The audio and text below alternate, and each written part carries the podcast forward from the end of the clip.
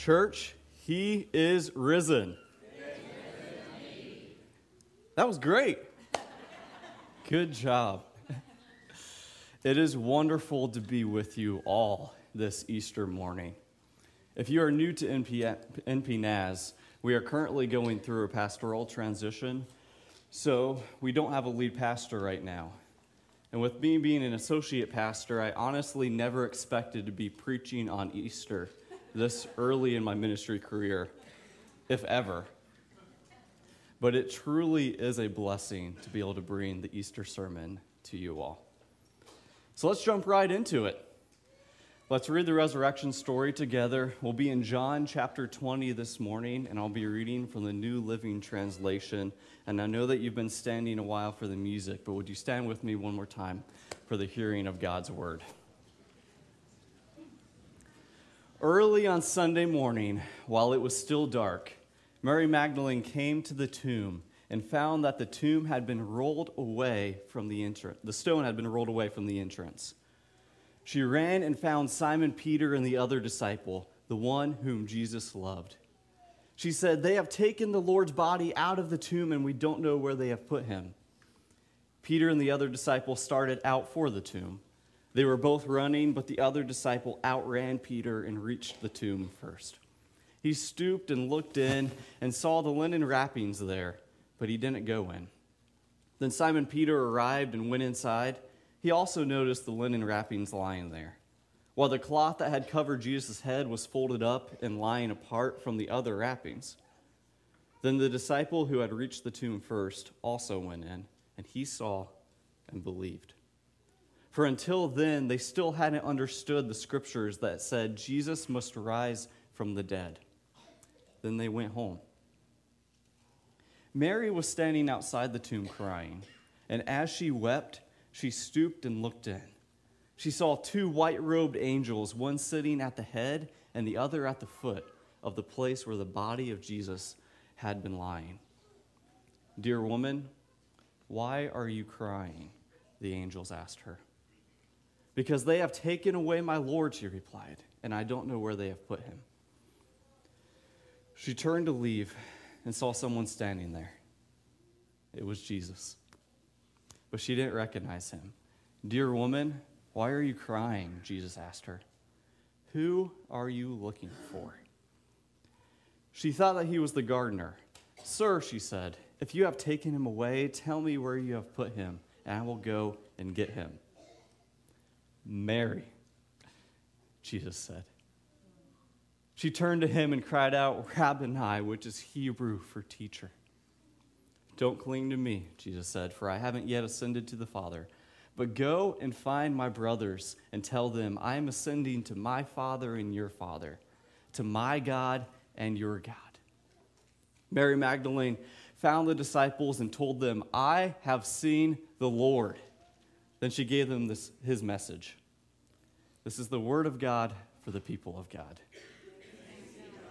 Let's pray. God, we thank you for this word, the resurrection story, and that you're with us today. May this message be of you, and we give you all the glory and the honor and the power. We love you, Lord. Amen. You may be seated. While I have never preached an Easter sermon before, I have preached, preached the message at three different Christmas Eve services. I won't give you too much of a Christmas message, but there is one here. And there's a similar sensation when preparing for these kinds of services. You know exactly what the scripture is going to be and the general direction of the sermon's theme. But it's easy to get stuck in that place and try to get too cute with the message as a sports fan, I know how disastrous cute things can be. Whether it's in soccer and you take one too many dribbles in the 18 yard box, in tennis, you go for the smash hit instead of the gimme finesse shot, or if you're on the goal line in the Super Bowl and Marshawn Lynch is in the backfield and you throw a pass play. When you complicate things, things seem to turn into a disaster. So, in the month or so leading up to this Sunday, when I prayed and thought about what I would be sharing, God kept on placing these two classic pa- preacher pastor words on my heart. And interestingly enough, they were said in my head over and over again in my dad's voice. So thank you, Dad, for the subconscious help. And these two words were simply preach Jesus. It's always a good thing to do, right? So that's what we're going to do this morning. Nothing complicated or cute. The one goal of this sermon is to answer the question who is Jesus? Obviously, no one sermon is ever going to fully cover that kind of topic. John even ends his gospel by writing, Jesus also did many other things. If they were all written down, I suppose the whole world could not contain the books that would have been written. So you can go ahead and cancel your family plans later today. We've got a lot to go through. All right, I heard laughter, but no amens. So good job with that. You all passed that test. I want to start with what is practically a poem to see if any of these descriptions of Jesus resonate with you. Who has watched Mel Gibson's The Passion of the Christ? By a show of hands. Yeah, a lot of you. It was a cultural phenomenon both inside and outside of religious circles. And in response to the film, several of Christian music's top artists all came together. It was Third Day, MercyMe, and Steven Curtis Chapman. They all came together to write the song called I See Love. And it talks about how people view Jesus in different ways. They wrote, Some see a teacher standing on a hill speaking words of wisdom. Some see a healer reaching out a hand to give sight to a blind man. Some see a dreamer wasting his life on what can never be. Some see a fool dying for his dreams. Some see a prisoner alone before his judge with no one to defend him. Some see a victim beaten and abused with all the world against him. Some see a martyr carrying his cross for what he believes. And some see a hero who will set his people free. With your last breath, I see love. Through your death, I see love. I see peace in the eyes of a king. I see hope in your suffering. I see a calm in the center of the storm. I see a Savior. I see love, light of heaven breaking through. I see grace. I see God's face shining pure and perfect love. When I see you, I see love. And the psalm ends with the line Some see him walking from an empty grave. I hope at least one of those lines stood out to you. And I think it well represents how vastly different answers we would get if we surveyed everyone with the question Who is Jesus? If you're someone who likes to take sermon notes or is interested in the sermon outline, in true Wesleyan style this morning, we're going to break down our question into four primary areas reason, tradition, scripture, and experience. When considering who is Jesus in the realm of reason, I kept coming back to Pastor Mark's Easter sermon from last year. And leading up to his The King has one more move, concluding point. He talked about how it's been proven time and time again that there was, in fact, a Jesus of Nazareth who did walk this earth in first century Galilee. There are enough historical accounts between both of those who support his messages and those who are against them to essentially declare that Jesus did exist. Personally, I'm not very well versed in those types of arguments that we call apologetics, but I at least know that it that simply his existence is easily positively argued. From there, it gets a little bit trickier, though. Acknowledging that Jesus was a real person, I have often heard it taught and preached that you can view him in three different ways. First and foremost, you can view him as the one true Son of God, that everything he said and did was true. He was conceived of the Holy Spirit, born of the Virgin Mary, suffered under Pontius Pilate, was crucified, dead, and buried. He descended into hell, rose again on the third day, ascended into heaven, and is seated at the right hand of God the Father Almighty, Amen. who will come again to judge the living and the dead. You can believe that all of this is true and that the Bible accurately describes who the Lord and Savior of the world was, is, and always will be. Of course, this is the option that I hope you choose to believe, but it isn't the only option. A second option is to believe that Jesus is the greatest scam artist of all time, that he somehow was able to twist the Jewish faith into a powerful cultural and political force lasting over 2,000 years. Whether the miracles were silly magic tricks or just fabricated lies, none of the stories like Jesus' walking on water, the feeding of the 5,000, or countless medical miracles actually happened. And once the printing press was invented, the scam has led to the creation of roughly 7 billion copies of a bald faced lie, not counting all of the contemporary digital downloads. You might be fully in this camp that Jesus was a deceitful scammer. Our third and final option of how you des- describe Jesus is that he was a fool. Now, fools can have sincere hearts. So, in this option, Jesus of Nazareth might have truly been the best human who has ever walked this earth. His morality and possible good deeds are irrelevant to his foolishness because all of his proclamations of him being the one true Son of God who would bring about the kingdom of heaven are simply lunacy as part of his foolishness. I'm not going to ask for a raise of hands of where you fit into these three categories this morning, but I do tend to agree with the idea that these are the three options practically, even if you bounce back and forth them between the day. Jesus was either right about everything he said he is, he was a scam artist, or he was a fool. You know, throughout history, Christians have been called foolish for our faith, and Jesus from the very beginning.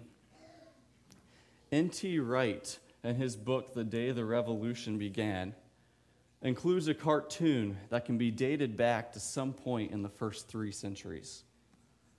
This cartoon is nothing like the fun Peanuts or Born Loser.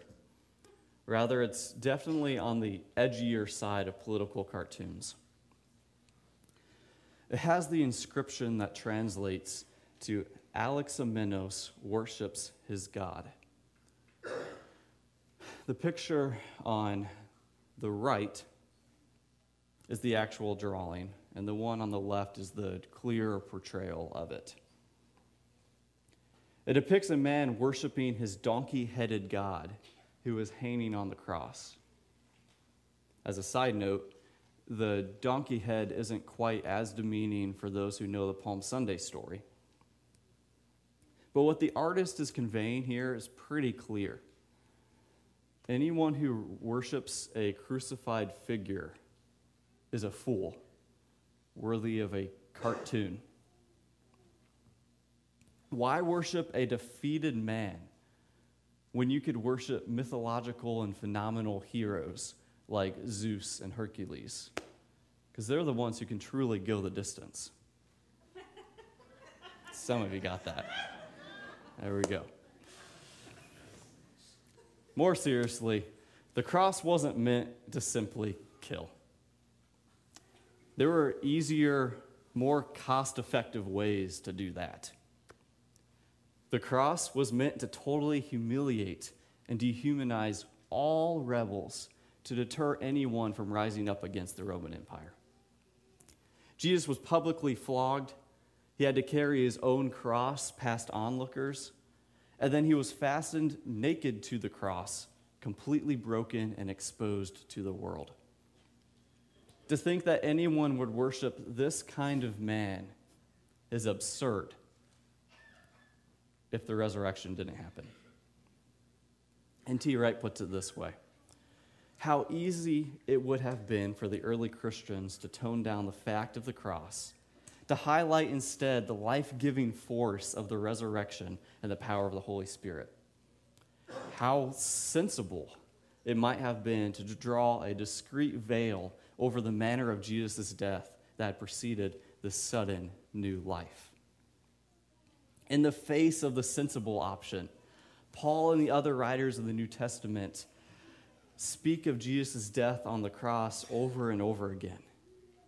They don't shy away from Jesus' horrendous, excruciating death because, in light of the resurrection, his death is no longer foolish or needing of a cover up. Rather, it shows a sacrificial love that knows no bounds. Without getting too ahead of myself, Paul writes in 1 Corinthians, and if Christ has not been raised, then all our preaching is useless, and your faith is useless. We go all in on this one point because if it is true, then it affirms all that Jesus said he was and will always be. I learned at the all church game night that we have a lot of euchre players here at the church. so, Jesus being raised from the dead, exactly how we predicted would happen, is the ultimate trump card. The Nazarene scholar Michael Lodahl puts it this way If Jesus' life and ministry ended upon the cross, then it would have seemed Jesus' message ended there too. But God's resurrection of the Son validates Jesus' proclamation of a loving and forgiving God. If indeed Jesus has been resurrected to divine glory, then everything he said and did during his earthly ministry is divinely validated. The God who is faithful to the tortured Jew on Calvary has thereby offered evidence of everlasting faithfulness to all humanity. Who this Jesus is, though, has been interpreted in crazily different ways across the centuries. In his name, wars have been waged and nonviolence has been promoted. Life has been taken and life has been saved. Free thinking conversations have occurred, and bones of people who thought differently that have already been buried were dug back up just to be burned. It is insane to see how differently the name of Jesus has been used across time. So I would argue that trying to answer the question, who is Jesus, in the context of tradition, is virtually impossible. The contrasting answers are just too far apart. But we are very grateful that the Bible has been preserved. Now, changes have been made by scribes, and we don't have any of the original manuscripts. No Bible is going to be perfect, especially as it's been translated into our modern day languages. But it's still a miracle of the Holy Spirit that the Bible that we do have today has been preserved. It's in this Bible where we learn who Jesus truly is. So let's start looking at who is Jesus according to Scripture by beginning where John starts. He begins his gospel with In the beginning was the Word. And the Word was with God, and the Word was God. He was with God in the beginning. Through him all things were made. Without him nothing was made that has been made. In him was life, and that life was the light of all mankind. The light shines in the darkness, and the darkness has not overcome it. Amen. He later makes it abundantly clear that the word that he is talking about is Jesus. And he's using a Greek philosophy when he's talking about the word here that we aren't going to dive into this morning, but it would connect well with his original audience. Anyway, according to Scripture, one, Jesus has been alive since the very beginning, and two, Jesus is God. In a simplified yet overarching summary of Scripture, God created everything and blessed humanity to bear the image of God to the world. Humans failed, and sin entered the world, bringing along death and destruction. God knew that without divine help, humans would always continue to worship the created over the Creator, which is what we call idolatry. So God blessed a man named Abraham, who'd become father of the Jewish people, so that way they could be a blessing to all other people. They continuously fell short of being a blessing because while they had a sacrificial system to absolve them from wrongdoing, sin still had a death grip on the world. Blessing a single family, giving the Ten Commandments, and the sacrificial system. Those were all just foretastes of God's plan to redeem all of creation and allow humans to bear the image of God. This is where the famous John 3:16 enters the picture. For God so loved the world that he gave his one and only son that whoever believes in him shall not perish but have eternal life. God sends Jesus into the world who takes on flesh and dwells among us, fulfilling all the law and the prophets who preceded his earthly ministry. John 1 puts it this way For the law was given through Moses, grace and truth came through Jesus Christ. When deciding to write his gospel, John starts at the very beginning because Jesus' story did not begin with Mary and Joseph in Bethlehem. Rather, Jesus has been alive and active in the world since before time began. Once he stepped out of heaven and became human while remaining fully God, well, that's when Scripture paints the clearest picture of who Jesus is. The Son of God isn't born into a wealthy, powerful family. He's born amongst animals to a Jewish virgin and her carpenter fiance. He grows up in a town of no political influence, and when it comes time to begin his earthly ministry, he chooses a bunch of fishermen and other outcasts to be his closest followers and friends. It's during that time that he performs the miracles you all know about the miraculous healings, the feedings, the walking on water, and so on. And through all of them, he's constantly redefining what the Jewish scriptures mean, all while proclaiming that God's kingdom is near. Political leaders and other people of influence do hear about Jesus, and he has a few interactions with them. They're also the ones who plot to kill him. But Jesus is constantly spending time with the outcasts. He intentionally meets with the Samaritan woman at the well that Pastor Miranda preached on about a few weeks ago. He went to a pool that was surrounded with disabled people so he could heal one nameless man. On the night of his arrest, he even washes his friend's dirty feet he does all of these things, including being nailed to the cross, while remaining God. During all of these humbling circumstances, he never forsakes his identity of God like it was a hat that could simply be taken on and off depending on the situation. When he was crying in the manger in the Christmas time scene, Jesus was God. When he was at the wedding feast, Jesus was God. When his feet were being wiped with perfume and hair, he was God. And when he was washing first century men's feet, that person was God. And why is this so important? Because God, the Almighty Creator God, came down to heaven, from heaven, to redeem us to redeem you from sin. Who is Jesus?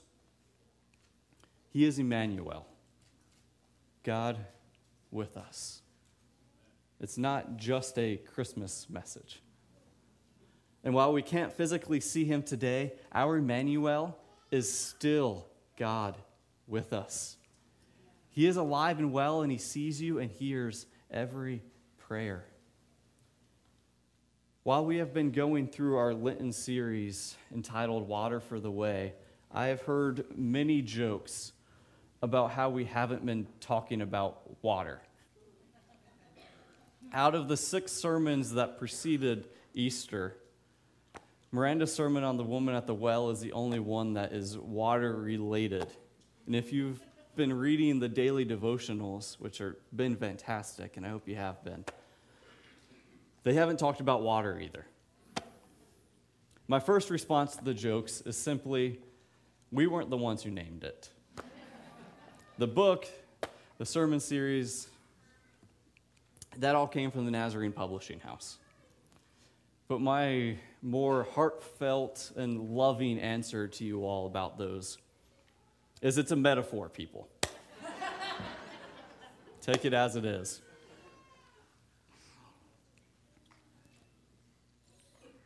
Have you ever been desperate for water?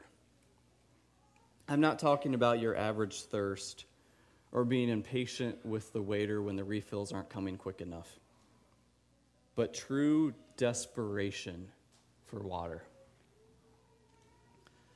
Seven years ago, when I was a junior at Mount Vernon Nazarene University, I had the amazing privilege to study abroad for a semester in Costa Rica. It was absolutely incredible and I would encourage any college age student to study abroad. Twice on this trip, however, I was reminded of humanity's deep need for water personally.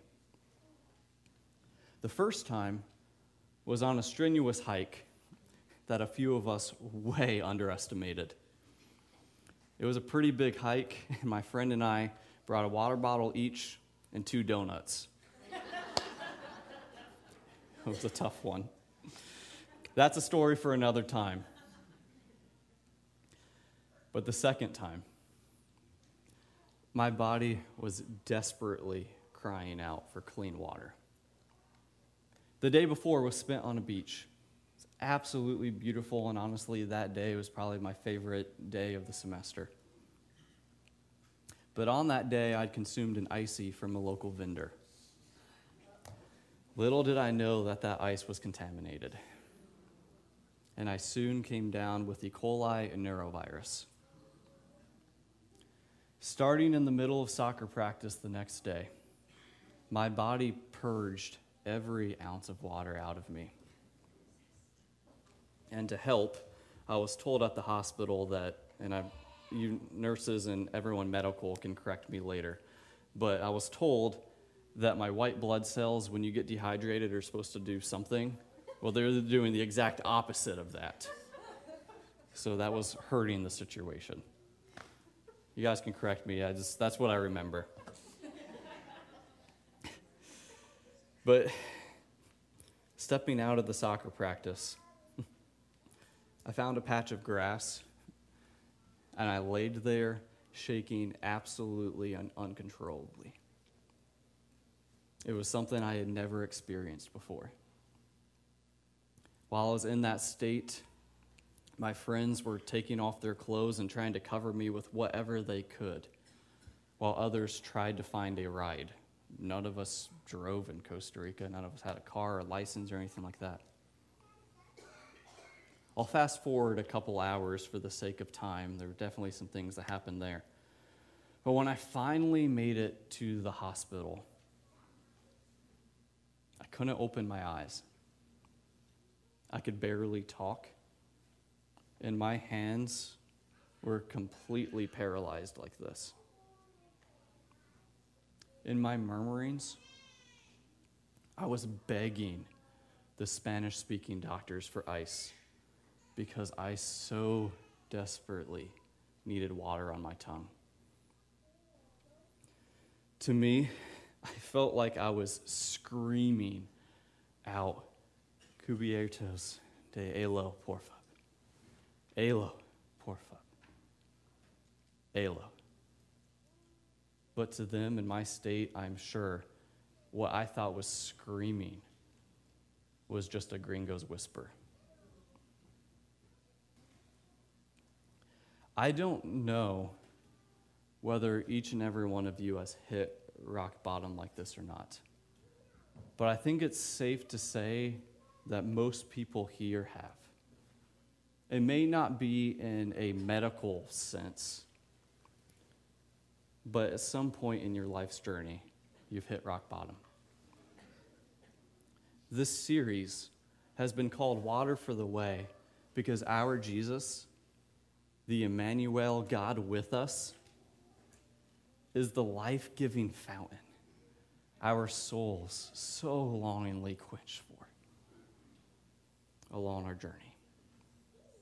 And I promise you that Jesus lives up to his self proclamation that he is the way, the truth, and the life.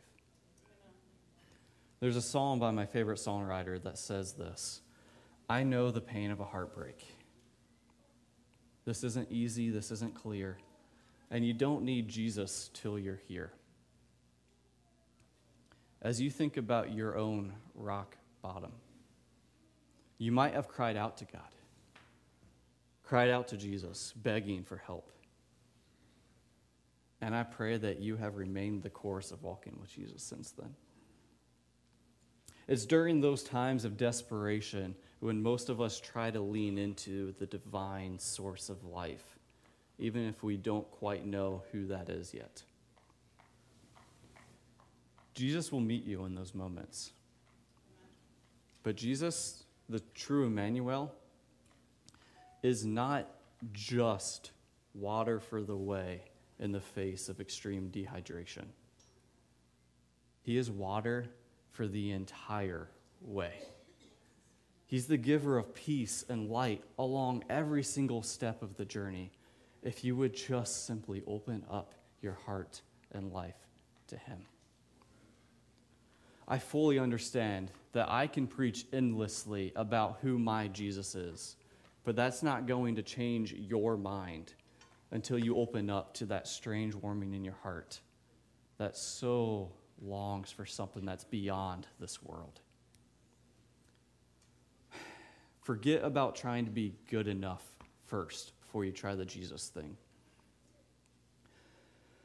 Embrace that God loved us long before we knew him. Forget trying to understand every nook and cranny of theology, and instead celebrate the revolution where love crossed heaven and earth to get to you. The powers defeated at the cross are still capable of enslaving millions today. And I am sure that they enslave many people who know a whole awful lot about Jesus. But those powers, they serve a fallen master. Jesus invites you to break away from sin's death grip this morning and believe in the risen Christ. You don't have to make the process too complicated or cute. Romans 10 9 through 10 simply says this If you openly declare that Jesus is Lord and believe in your heart that God raised him from the dead, you will be saved. For it is by believing in your heart that you are made right with God, and it is by openly declaring your faith that you are saved. Taking the first step in the Christian walk is that simple. You might think that you have Jesus all figured out based on the way other Christians have acted or treated you. But Jesus' question at the end of our scripture this morning is for us all too. Before Mary, in all of her distress, recognizes Jesus, he asks her, Who are you looking for? We all have expectations of who Jesus is and should be. Whether you think Jesus is the Son of God, a scammer, or a fool, we, like Mary, have expectations. She came to the tomb expecting there to be a corpse lying there. But when he called her name, all knowledge that she thought she had, all expect- expectations of where to find him, they were shattered. Because she was personally known by the God who defeated death, hell, and the grave. Her fear, her hopelessness, her dismay. None of that disqualified her from being the very first person to ever proclaim the message of the risen Savior. And nothing in your past disqualifies you either from his love. Jesus is the risen Lord and Savior, and he loves you more deeply than words can express. If you have not already, would you let him be the water for your way? Would you stand with me as we pray? God, we come before you humbled. We come before you knowing that we simply are not good enough. we can't even go grocery shopping without messing up, let alone cross the mountain of sin. so, God, I pray that you be made known to each and every one of us. God, I thank you for being my Savior. And I pray that everyone here would fall deeply in love with him too.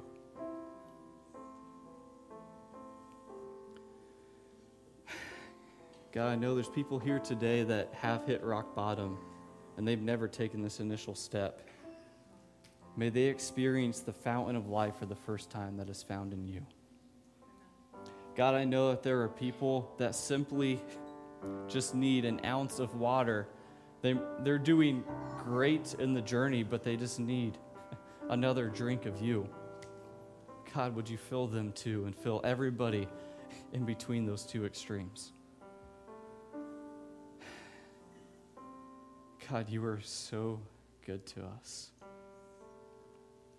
I thank you for the absolute privilege it has been to get to share who my Savior is. And God, we give this time to you as we sing, as we pray these lyrics in this celebration. God, would you stir in the heart of everyone here? May we all leave this place looking more like you than we did when we came here. God, we love you. Amen. As mentioned before by Pastor Matt, the altars are always open. The band is going to sing a song called Homecoming, that for me has been the song that paints the clearest picture of heaven that I've ever heard. If you would like to take that step and accept Christ as your Lord and Savior, I promise you that He will meet you there. And I encourage you to come to one of these altars where we can pray with you. If you just need to come and pray, and receive encouragement from God, you can do that too. Before we sing, I also want to invite those who we get to celebrate in baptism this morning. You guys can go ahead and head downstairs and get changed. And then we'll do our baptisms after this song. To God be the glory. Let us sing together.